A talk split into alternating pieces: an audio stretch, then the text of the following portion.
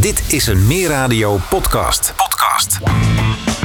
Oud-wethouder John Nedersticht en oud-raadslid Anneke van der Helm werpen elke maandag een blik op de Haarlemmermeerse politiek. Ik open de vergadering van het Raadsplein. Met scherpe analyses, geruchten en voorspellingen. Bij de fractie leeft de indruk dat plezier hebben tegenwoordig not dan is. Dit is Blik op de Meer met John Nedersticht en Anneke van der Helm. Een transparante overheid is de basis wat ons betreft. De politieke podcast van Haarlemmermeer.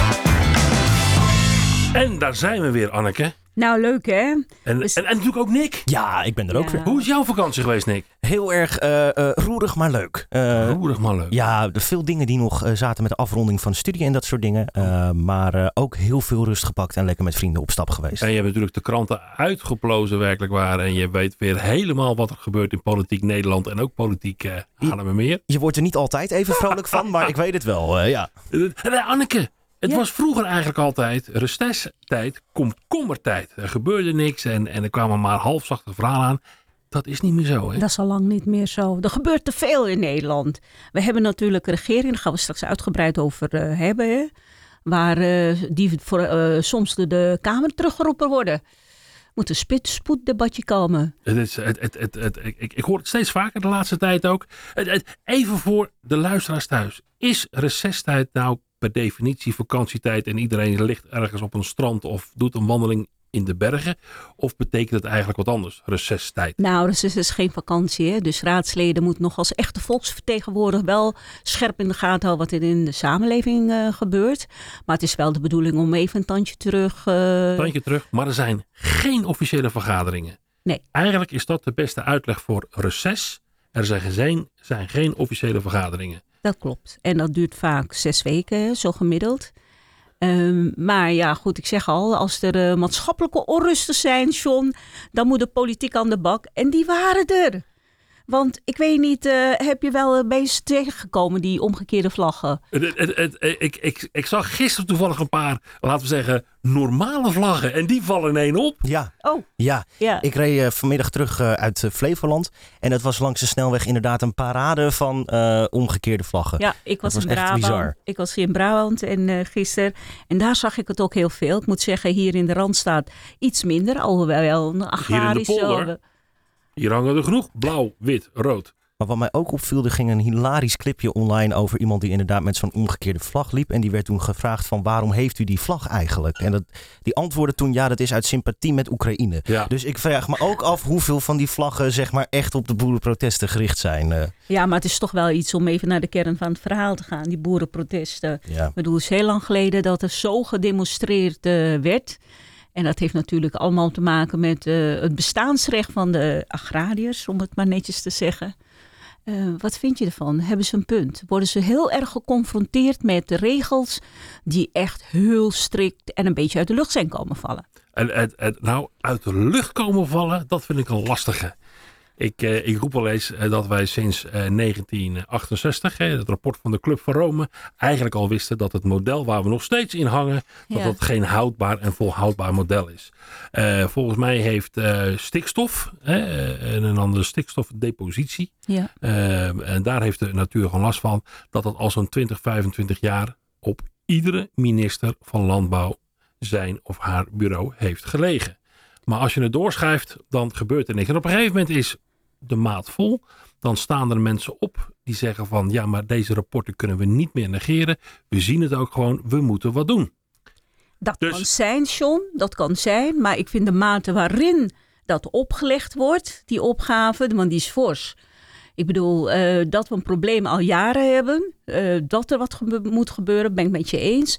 Maar dan ga je in samenspraak met de mensen die het meest Ja, treffen. zo, van- zover was ik nog niet, Anneke. Oh, zo ga je ver was ik nog lang Ik, niet. eh, Kijk, ik moet, ik moet wel een klein beetje eh, grinniken om, om die partijen die eh, eh, eh, vragen om meer tijd en, en nieuwe onderzoeken.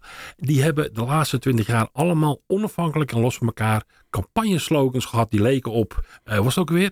Niet doorschuiven, maar Ja. doorpakken en dat soort dingen allemaal. doorpakken. Ja, er moet wat gebeuren. Tegelijkertijd zeg ik dat het wel heel erg duidelijk is, is dat je de grootste partij, partij waar er een, Ja. een probleem ligt, dat je die wel heel eenzijdig nu met maatregelen oplegt. Terwijl het met alles wat we eh, eh, moeten doen, moet je altijd iets van saamhorigheid hebben. En die ontbreekt aan alle kanten. Er is geen enkele flauwe poging gedaan om te zeggen: jongens, we zijn er met z'n allen zitten we er middenin. En we moeten elkaar ook echt wel een klein beetje eh, helpen. Waarbij ik geen enkele oplossing, zeg maar, nu wil aandragen. Want het is best een complex probleem. Maar ik vind wel dat als je praat over, nou ja, laten we zeggen. Beste sympathisanten van de boeren. U stond ook weer in de rij om voor 29 euro, het is inmiddels wel wat meer eh, geworden, naar Barcelona of naar welke Europese Ja, hoofdstad te gaan rijden. En, en nou ligt daar de oplossing niet dat je niet meer zou mogen vliegen. Maar als je hebt over solidariteit, dan moet je met z'n allen zeggen van luister, we gaan het gewoon aanpakken. En ik ga je ook vertellen, dat had bij een groot gedeelte van de boeren, en, en eh, eh, had dat in ieder geval tot eh, gevolg geleid dat ze zeggen van nou, dat is fijn. Ja. Als je het aan mij vraagt, joh, wil jij een kwartje meer betalen voor, voor nou ja, laten we zeggen, stikstofarme melk, om het maar eventjes Ja. Dan zeg ik, natuurlijk, dat moeten we met elkaar doen. We moeten ons ook realiseren dat er ook een hoop onwaarheden worden verteld over stikstof, maar ook over no farmers, no food. Het, is natuurlijk ook zo dat Je zegt dat iedereen chargeert nu. nou, nou, ik, ik- iedereen die kijkt vooral naar zichzelf. Maar zo, nou, eigenlijk zo min mogelijk naar de gedeelde waarde. Als we zeggen, eh, eh, eh, het voedsel dat in Nederland wordt geproduceerd. Ja, daar gaat wel een heel groot gedeelte. Naar het Wij zijn een van de grootste vleesexporteurs van de wereld. Ja. En ook En voed en, eh, en naar veevoer. En als we, Ja. en, en, en, en het, het, het, het, het- ik wil het dus niet laten polariseren. Maar wij stoppen een, eh, tien keer zoveel eh, plantaardig eiwit in een dier. Om één grammetje vlees. eiwit te kunnen. Ja. Daar zit ook wel wat beste sympathisanten. Ja. En, laat, en laat de boeren dus niet in de steek, zou ik bijna zeggen. Maar wat vind ik ervan? Ja, het, het, het, het is, er is wel een hek opengegooid. En, en er is wel een tsunami aan gedoe over de boeren heen gekomen. En regels, die zijn er. Ja. Of die komen er om de samenleving te kunnen dienen. En, en, en ik denk dat we hier maar een, een klein groepje, zeg maar, verantwoordelijk hebben gesteld. Althans, in, in de beeldvorming. En daar zal de politiek wel echt wat aan moeten doen. Maar is het ook niet een klein beetje zo van, natuurlijk, en ik kan me voorstellen dat nu de eh, regelgeving inderdaad heel concreet wordt, dat die rauw op je dak kan vallen in die zin. Aan de andere kant, de debatten gaan er inderdaad al een jaar of 15, 20 over. Er is ook al veel be- bekend eh, in die tijd over de stikstofproblematiek. Er is veel over gediscussieerd en veel over gesproken van wanneer komt die wetgeving er. Als jij dan nu een boer bent en je hebt zeg maar net je bedrijf eh, overgedragen aan jouw zoon en die zit nu in de penarie, zou je dan ook niet kunnen zeggen, misschien had je daar beter op moeten anticiperen? Nou, dat, dat kan wel zijn. ik vind, het, ik, vind eh, altijd, ik vind het altijd wel spannend. Anneke, ik vind het altijd wel spannend. Een individu, en, en, en zeker dan een boer, eh, eh, eh, heeft natuurlijk ook echt wel zijn eigen verantwoordelijkheden.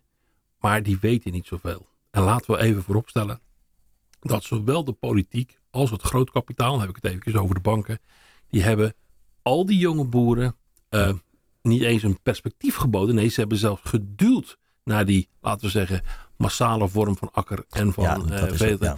En, en, en dan denk ik, ja, als we dat hebben gedaan, dan mag je, dan mag je nu niet weglopen. Dan moet je nu ook je verantwoordelijkheid pakken. Maar we zijn hier. Maar, maar het woord is gezegd, hè, soli- solidariteit, dat we een stikstofprobleem hebben en dat het voor, ik denk, minder dan de helft uit, uit die sector komt. Dat is zo. Maar dan eh, die maatregelen zo opleggen en zo fors alleen aan die groep, dat is, dat is niet solidair. Dat is niet solidair. Nou ja, weet je, als je, een, als, je een, als je een probleem hebt, dan willen we de oplossing eigenlijk morgen implementeren. Als we, als we vinden dat er op de Driemerenweg te hard wordt gereden, dan willen we morgen daar een snelheidsbeperking hebben. Dus het is dus niet raar om zo snel mogelijk een oplossing te kunnen Ja, maar implementeren. heb je niet goed eh, gehoord wat ik gezegd heb. Eh, we hebben een stikstofprobleem. Voor minder dan de helft komt het uit die sector, maar niet alleen uit die sector. Excuus, ik moet Ja, onderzoek maar doen. Vol- vol- volgens mij hadden we het daar ook net over. Eh, En we zouden luchtig beginnen. Ik ga terug.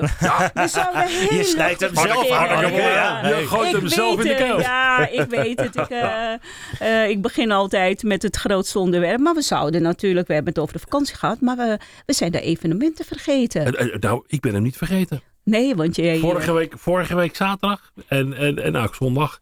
Uh, Mysteryland ging in alle hevigheid weer los. Ja, het was een dik feest. Ik kon hem ook horen in mijn wijk in Tolenburg. En uh, volgens mij is het over het algemeen goed gegaan, ook met veiligheidsmaatregelen. Ja. Ik, overigens, ik weet inmiddels een klein beetje dat je niet alleen maar Mysteryland hoort.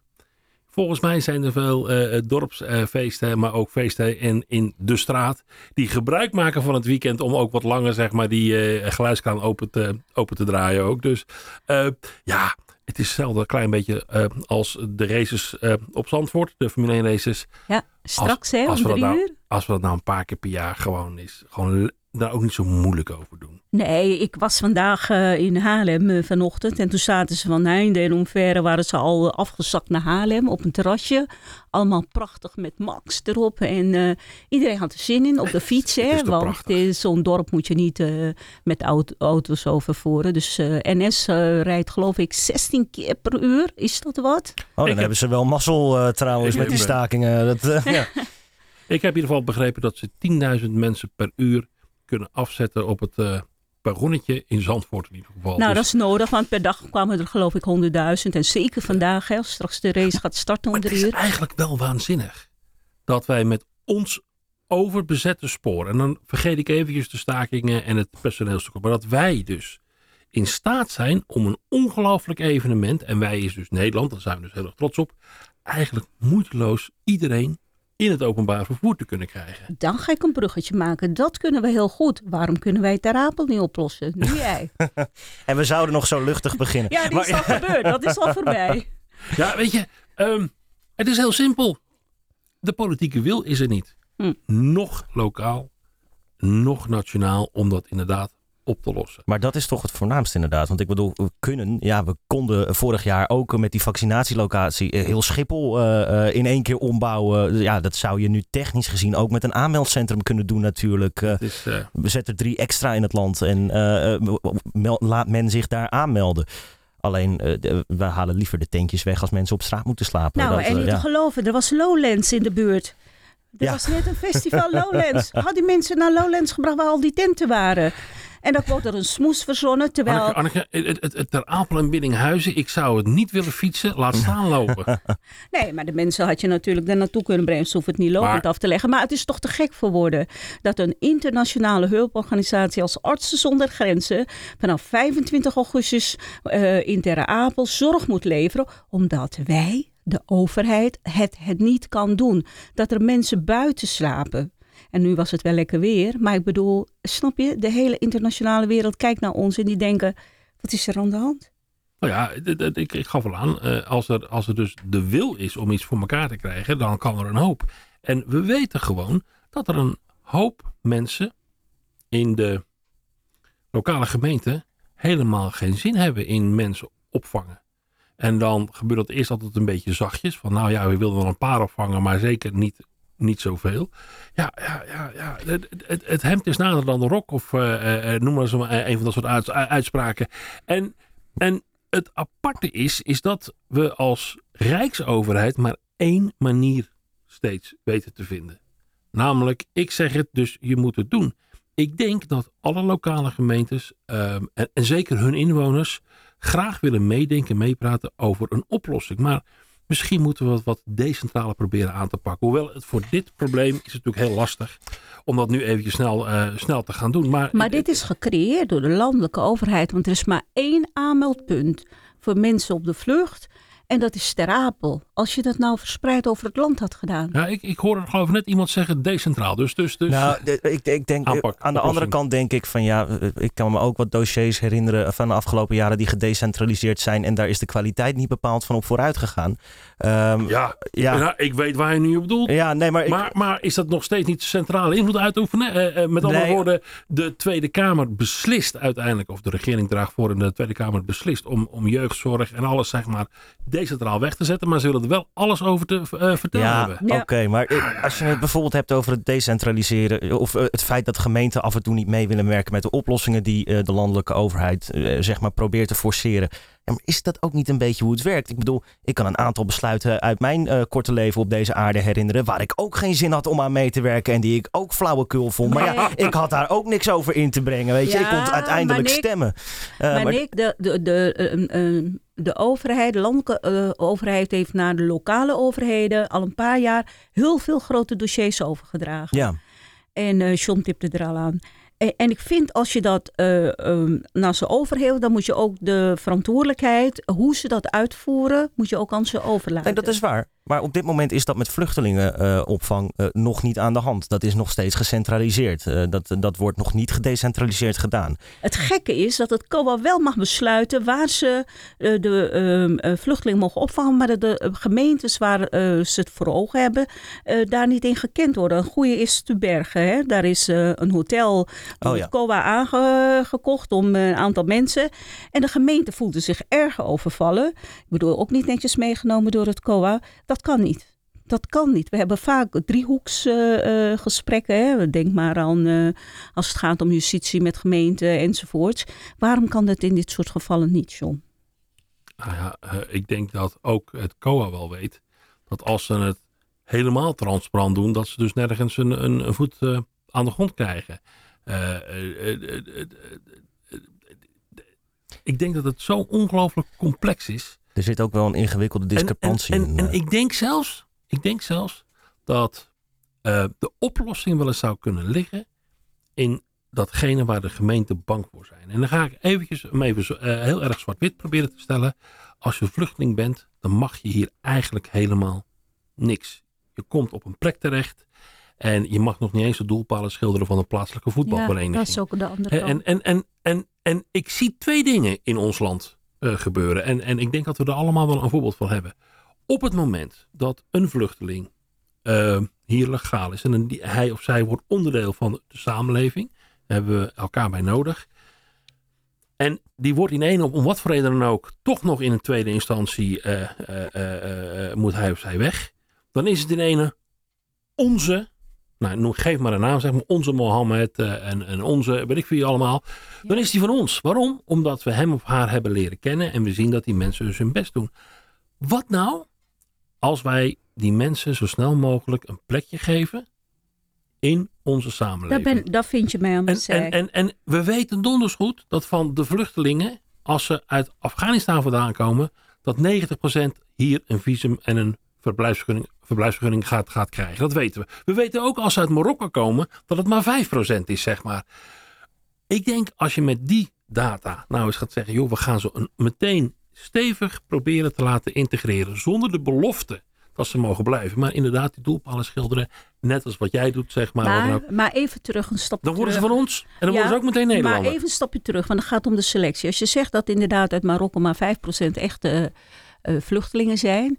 Want de, rest koopt, eh, ik zeg het even gechargeerd, koopt gewoon zijn eh, vlucht, vluchtelingenstatus. Dat is de hele markt ingaande. Hoe moet je dan de screening ehm, zo snel mogelijk, want dat duurt veel te lang natuurlijk.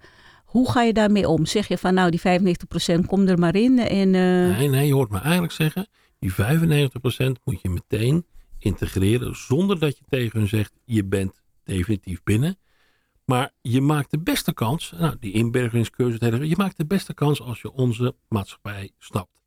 Als jij als vluchteling de eerste zes, acht, twaalf maanden in een kamp zit waar je niks te doen hebt, ja, ik, ik hou ik zoek hoe je dat wil doen. Want je, je, je weet dat de, uh, ook wij, een, wij praten hier over dingen ook. Hè? Ja, we praten ja, hier over ja. Ik kan alleen maar namelijk zeggen, want dit, wij, wij, dit is een podcast en wij kijken naar de politiek. De politiek zou het dus al een ander boek moeten gooien. En we zouden best wel een klein beetje vertrouwen moeten hebben. En dan geef ik wel aan dat er onder de vluchtelingen ook nog wel eens wat onderscheid is. En als je weet dat 95% van de Afghanen eh, eh, toch wel zal blijven, hè, dat, Ja, dat, dat is feitelijk zo. Laat die mensen zo snel mogelijk een plekje verzinnen. En zeg gewoon van jongens, zo doen we het hier in Nederland. En die publieke verontwaardiging dat de mensen die eigenlijk oneigenlijk als statusvluchteling meenemen, dat die dan ook op weg geholpen worden. Want je weet, zo zijn we dan ook. Hè. Die mensen moeten gehuisvest worden. Mensen moeten ook een, uh, een inkomen krijgen. En daar zit dan gewoon een geboren Nederlander, Nederlandse die al heel lang moeite heeft uh, als jongere om ergens te komen. Snap je dat? Dat geeft de polarisatie. Hoe, hoe vlieg je dat aan? Door uh, uh, eerlijk te zijn. Nou, weet je, het is inderdaad. We hadden het net ook al achter de schermen een klein beetje over statistieken. Is een heel mooie propaganda die vaak uh, gebruikt wordt. Inderdaad, oh, de woningcrisis komt door de vluchteling, want die nemen onze woningen ja. in. Nee, het komt omdat we al jaren tegen een nijpend tekort aan zitten te hikken en er in de tussentijd niks concreets is ondernomen. Dat is zo. Dus, maar ja, als je dat moet verantwoorden. En weten we dat het aantal huishoudens nog steeds toeneemt, omdat we steeds kleinere huishoudens hebben ook. En dat is dat een ook, belangrijke ja. factor. En, en dat doen wij dus zelf, om het maar even zo te, te stellen. Het is, de politiek is op dit ogenblik misschien wel te bang om in oplossingen te denken. En dat ze alleen maar roepen: het kan niet, maar we blijven maar haper op. Bij elkaar zetten. En pas als wij zeker weten dat jij hier als vluchteling oké okay bent, dan pas komen. We zijn een beetje full Ik circle. heb een haakje gevonden. De politiek is te bang. Echt niet. Want als we nu een stapje maken vooruit. Over een paar weken is het Prinsjesdag. En je weet op Prinsjesdag, dan gaan we over hele belangrijke zaken hebben. En dan um, is vaak natuurlijk uh, op die dag uh, namens het kabinet is onze minister-president aan het woord. Maar dan heb je ministers die denken, ik hoef er niet bij te zijn. Ja. Ik ga naar Pittsburgh. Ik moet nog even zoeken wat het met, met, met bang te maken heeft. Maar ik kan je wel Die vertellen... zijn dus niet bang voor de uh, algemene publieke opinie. Natuurlijk. Oh, zo. Maar stond nou alles is, kijk, weglopen van een, van een uitdaging, dat moet je eigenlijk gewoon niet, niet doen. En dat is wat, waar ik het eigenlijk over heb. Uh, uh, maar als je het bruggetje wil maken naar minister Jette, zeg maar, die naar een seminar gaat Ja. in Pittsburgh tijdens de algemene beschouwingen. Ja, ik denk dat dat eigenlijk niet kan. Dit is een belangrijk moment bij ons in politiek Nederland. Er wordt een hoop gedaan, daar moet je gewoon bij zijn. Dat moet je ook gewoon uitstralen. Dat is, dit is gewoon de hoogmis, die laat je niet gaan. Ja, en vooral omdat hij natuurlijk minister is van Klimaat en Energie. En dan hebben we weer het bruggetje gelegd naar een ander onderwerp. Want er is nogal wat te doen over energie en de prijzen van energie. Kijk, ik zou mij kunnen voorstellen als er een handtekening zou moeten worden gezet onder een akkoord wat ons als land zou verder helpen. Ik denk dat we dan allemaal een stuk milder zouden zijn. Maar Ja. laten we eerlijk zijn, een congres, eh, eh, dan zeg je politiek correct. Nou, dat is eh, buitengewoon onhandig. Maar wat iedereen denkt van, ja jongens, kom op. Ja. Hier ben je ook gewoon bij. Maar dat, dat, dat, dat ja, hij is goed de maat ge... dus, dus, dus ik noem dat dus wel bang. Want hij is gewoon bang om, om, om zeg maar, in, dat, in die hoogmis eventueel ook... eh, Ja, maar hij is niet bang voor de kritiek of, of hij vlucht. eh. maar in ieder geval, veel Kamerleden waren not amused. Hè, want eh, net wat ik al zeg, hè, de betaalbaarheid van energie in Nederland is op het moment voor veel mensen een dingetje. Om het maar zacht Nou, te ding? zeggen. Een ding, ja. Sommige mensen betalen gewoon 200% meer. En eh, ja, ik, vind ik, ik, ik, ik, het- ik probeer ook nog een beetje te zoeken ook. Hè, want want, want ik, ik heb even naar mijn eigen energierekening eh, gekeken. En, en, en ja, de, de grote onzekerheid is eigenlijk gekomen toen Rusland zeg maar Ja. eh, Oekraïne inviel. ja, En, en, en eh, onze energierekening ja, is weliswaar aan, aan eenheidsprijzen omhoog gegaan. Maar ik, ik heb er nu nog niet, niet zoveel kunnen merken. Dat ga ik wel merken als het straks kouder wordt. Of dat we gaan, drie keer per dag Ja. gaan douchen, wij spreken. En dus ik snap wel die, die, die, eh, die eh, problemen. Wat, wat me lastiger is, is dat de, een groot aantal energieleveranciers, eh, niet handelaren, maar eh, eh, leveranciers, die maken gewoon recordwinsten. Ja. En dan denk ik bij mezelf, ja, maar daar zit wel iets raars waarin een grote algemene verontwaardiging op zijn plek zit. En, en, en, en, en hoe dit nou kan, ja, is het niet iets voor de politiek om daarin in te, in te grijpen? Niet Ja, als je heel erg ja, voor een vrije markt dan bent. Moet eh, wel, ja. Dan moet je wel politieke wil hebben. En, en die is er gewoon niet. Nee, Het- dat blijft het, dus. Het zou, het zou wel mooi zijn eh, als eh, eh, eh, dit, dit soort grote leveranciers eh, en winstenmakers van eh, energie gewoon eh, de, de vrije westerse wereld zou opzoeken. Zeg jongens, laten we hier eens met elkaar over gaan praten. Zie je dat heel snel voor je? Ik, ik ben Nee, daar heel sceptisch in. Nee, Eh, want om, iedereen roeit het liefst in zijn eigen richting. Ja. Eh, eh, eh, dat geldt naar binnen. Maar, maar, Maar, maar dat zou, hè, in, in rare tijden moet je ook wel eens met rare ideeën en rare oplossingen Maar het, gewoon komen. het is bijna, ja, eh, het gaat nu bijna klinken alsof ik eh, eh, Karl Marx van de zomer gelezen heb. Maar is zoiets als energie niet zo'n primaire levensbehoefte? Dat, maar dan moet je het nationaliseren. Precies, is dat, is dat niet zo belangrijk in onze samenleving? Ik denk dat. Kunnen we dat volledig aan de vrije markt overlaten, zeg maar? wij dachten dat dat kon. Hè. De- de- de- vooral. We dachten het ook met woningbouw, maar dat, eind, ja. Eind jaren negentig. eh, we moeten ons realiseren dat wij als mens eh, soms heel solidair klinken, maar vooral inhalige monsters zijn. Ja. En, en, en dat Ja. we vooral eerst aan onszelf denken. Eh, en dat geldt ook voor iedereen weer een klein beetje anders. Eh, het is zorgelijk. Eh, eh, overigens, het is ook voorspeld in de algemeenheid. Energie wordt een schaars goed als je daar niet zeg maar een de hernieuwbare of de duurzame energie daar een serieuze aandacht aan eh, eh, gaat geven. Maar spreken wij op dit moment dan van stijging door bizarre schaarste? Of inderdaad door leveranciers die slim inspelen op eh, algemene van- angsten? Ja, Nou ja, denk het laatste eh, bijna. feitelijk, feitelijk eh, eh, eh, is er nog geen schaarste. We hebben in de afgelopen zes maanden hebben we in ieder geval onze voorraden van nagenoeg nul in de opslagen. Naar bijna een normale goede wintervoorraad eh, van 90 tot 95 weten te halen. Maar daarom is het zo schrijnend dat ze al eh, zo'n forse, daar gaan we weer, forse verhoging of toeslag op de energieprijzen. Het is ja. schrijnend voor die mensen, bijvoorbeeld in onze Haarlemmermeer, die daardoor echt in de problemen zijn geraakt. En zeker zullen gaan komen als straks energie een veel grotere factor is van je, van je, van je uitgaven. En, en, en, en, en, en, dat is natuurlijk, natuurlijk, natuurlijk, natuurlijk wel, natuurlijk wel bizar. Nou ja, het, het zet ook bijvoorbeeld ook de, de starter weer enigszins buiten het spel. Ik bedoel, stel je kan nu net een vrije sectorwoning van 900 euro eh, huur in de maand vinden. Nou, denk je nou, met de normale energieprijzen had ik daar misschien mee rond kunnen komen. Maar als dat straks opeens ook eh, de helft eh, eh, van je maandelijkse lasten is, ja, zie je dan nog maar eens te, te gaan starten. Maak ik gelijk een haakje. Ik ben vandaag van de haakjes. We hebben het over energie. En er is inderdaad voor huishouden met een laag inkomen vanuit het Rijk is dan begin dit jaar gezegd, we gaan ze een toeslag geven. Hè. Dat was ongeveer 800 euro.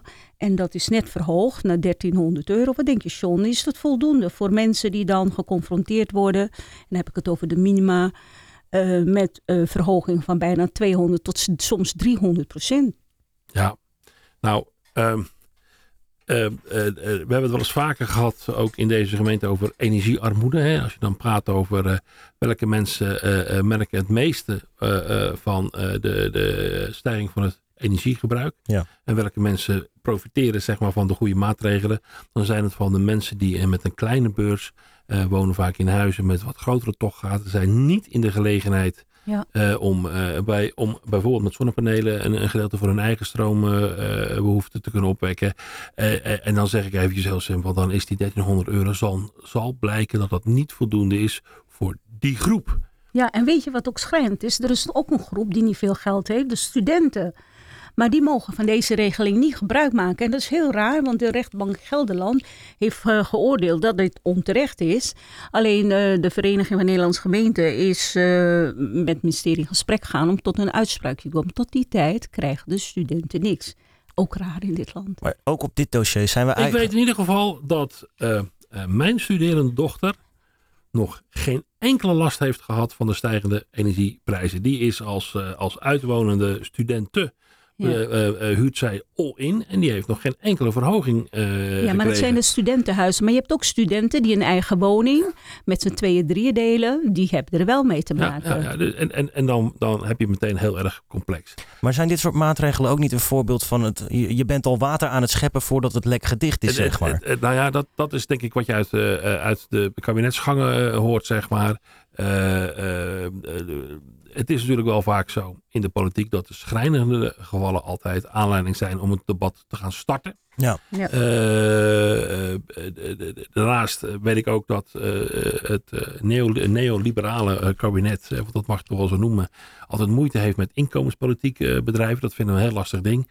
Ehm, ja, weet je, dat kan je wel blijven roepen. Eh, dit, dit is een hele bijzondere tijd. Dat vraagt hele, hele Nou, bijzondere Ik vind maatregelen. het bijzonder dat je dat zegt. Want Amsterdam, de Republiek Amsterdam, zoals wel grappenderwijs zei, die is heel sociaal. Maar die heeft wel voor deze energietoeslag een vermogensgrens aangelegd. Dus huishoudens met meer dan een bepaald, eh, ik dacht iets van 6000 en nog wat eh, spaargeld, hebben geen recht Ja, is het, Deze- vermo- dus het bezit van vermogen, het hebben van vermogen. is- Vermogen is geen. En, en Haarlemmermeer doen we er niet aan. Ja, Zijn wij ja. nu socialer dan Amsterdam Nou ja, worden eh, hier in eh, deze gemeente? Het is maar hoe je er naar kijkt. Er zullen mensen zeggen, ja, ik heb altijd eh, 10% van mijn inkomen altijd netjes opzij gelegd als appeltje voor de dorst.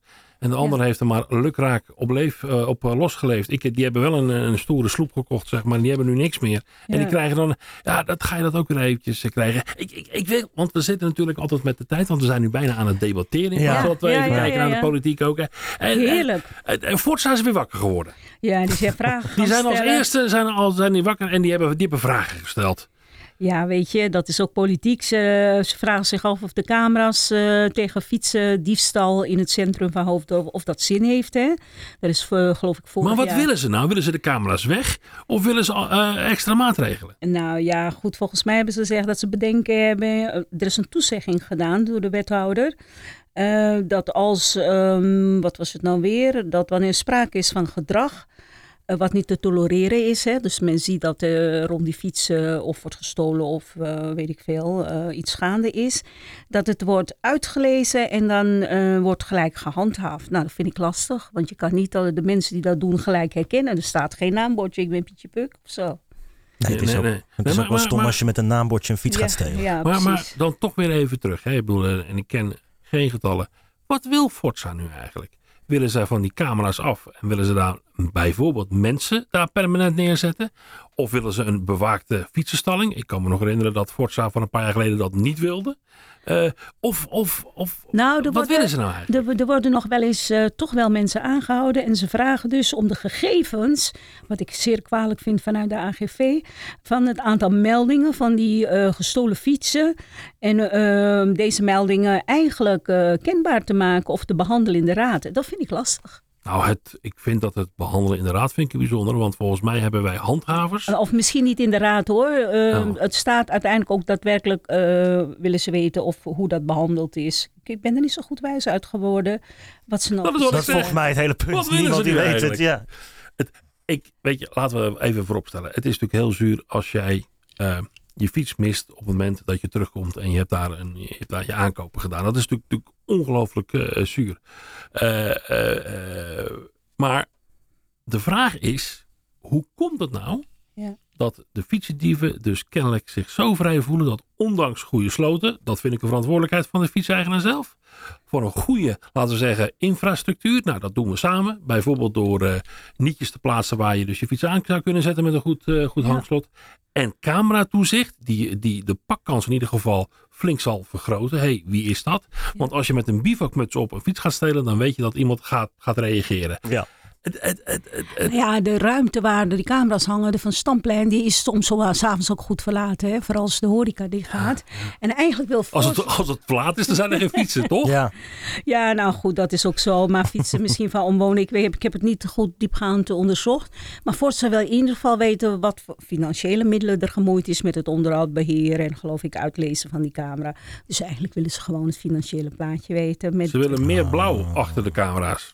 Eh, zo heb ik het niet. En ze willen ook blauw achter de camera's hebben die als een soort, hè, want dat, dat is gewoon de var van de, van, van de politie dan zeg maar, die direct zeg maar eh, in hun auto springen om die fietsen te proberen te achterhalen als zij iets verdachts zien. Ik zeg al, het is heel moeilijk om te weten wie de persoon in kwestie is. Als die een beetje afgeschermd zo'n fiets steelt. Er zit er geen naamplaatje bij. En er zullen aanhoudingen plaatsvinden. Maar ik denk dat het een druppel Dat is trouwens wel, in plaat is. dat is trouwens wel een tip die ik eh laat. Want mijn fiets die is eh, recent eh, ook meegenomen. en niet door Gelijk mij. zonder terug te worden gebracht. Ja, eh, en dat, dat duurt ondertussen best wel een tijdje. Eh, maar het schijnt zo te zijn dat je tegenwoordig van die soort van eh, eh, Bluetooth chips hebt. Die je bijvoorbeeld onder je zadel kan zetten. En dan werkt het als een soort van Find My iPhone. Dus stel je kan je fiets dan niet meer terugvinden. Oh. Vaak ook niet heel erg opmerkelijk. Dus het is niet zo dat zo'n dief denkt, nou meteen eraf.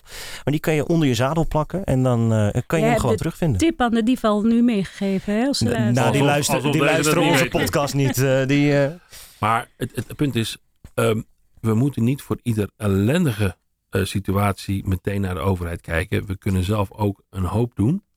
En we moeten ook vooral, eh, denk ik, eh, onze gezond eh, verstand gebruiken. Dus ik ben eigenlijk benieuwd, wat willen ze nou? Willen ze de camera's weg? Willen ze iets anders? Of Misschien moeten ze een keertje in de uitzending halen om te vragen wat ze nou Wat echt wil je willen. nou? Ja, Ja, maar wat daar, wil je daar, hebben nou? we, daar, daar heeft meer radio andere pro- programma's voor. Moeten ze dan maar eens hier en meer, meer mee zien. Oh, Hier, maar- ik, ik wil hier ongestoord in ieder geval de politiek kunnen bespreken. En dat doe, vind ik heel fijn om met jullie te doen. En zo kunnen we wel uren doorgaan, maar volgens mij zitten we door onze tijd We heen. kijken naar de klok. We zijn in ieder geval terug van reces. Dat zijn ook eh, de raadsleden. We zullen snel weer een aantal dossiers gaan krijgen. Wat boeiend is natuurlijk, is eh, de aanstaande verkiezingen. hey, zijn er verkiezingen? Er zijn verkiezingen. Aantal. Provinciale verkiezingen in maart Dat 2023. is al heel snel. En dan gaan ongetwijfeld landelijke thema's gaan provinciaal ook wel weer meetellen. Dat hebben we eigenlijk altijd in Nederland. Dat landelijke thema's vaak eh, lokaal worden uitgedrukt. Ehm, eh, benieuwd. Ehm, eh, ik heb nog geen eh, lijsttrekkers zo eh, gezien. Ik ben benieuwd welke mensen doorgaan. Eh, Dit is bijna een throwback naar seizoen 1. Waar zijn de posters? waar Ik zijn- wil ze- waar zo- waar zijn Nee, de hij is veel posters? te vroeg voor posters. Dan ga je zes weken, drie weken voor de verkiezingen pas zien. Maar het is interessant, want ja, de provinciale staten die, eh, die zorgen ook voor de vulling van de Eerste Kamer. Eerste ja. Eerste Kamer, ja. En volgens mij is dat een Kamer dat steeds politieker aan het worden is, terwijl het nooit zo bedoeld was. Gaan we de komende maanden, beste eh, luisteraars, over hebben. Ja. Eh, er zullen ongetwijfeld nog een aantal hele slimme vragen van Nick eh, komen. Die zeggen van hoe werkt het nou eigenlijk? Ik ga mijn het best doen. zijn meer dan vragen. Nick is gewoon vol, volledige partner in dit gesprek. Nou, Maar hij is Zo wel- snel gaat het hier, maar hè, bij Nick, maar Nick, wij, wij passen ons aan aan de dagelijkse dynamiek. Eh, en ik, eh, ik heb nou het gevoel dat jij de landelijke thema's Anneke regelmatig op de tafel gooit. En dan eh, hebben we weer een heerlijk seizoen vol blik op de meer. ik kijk er naar uit.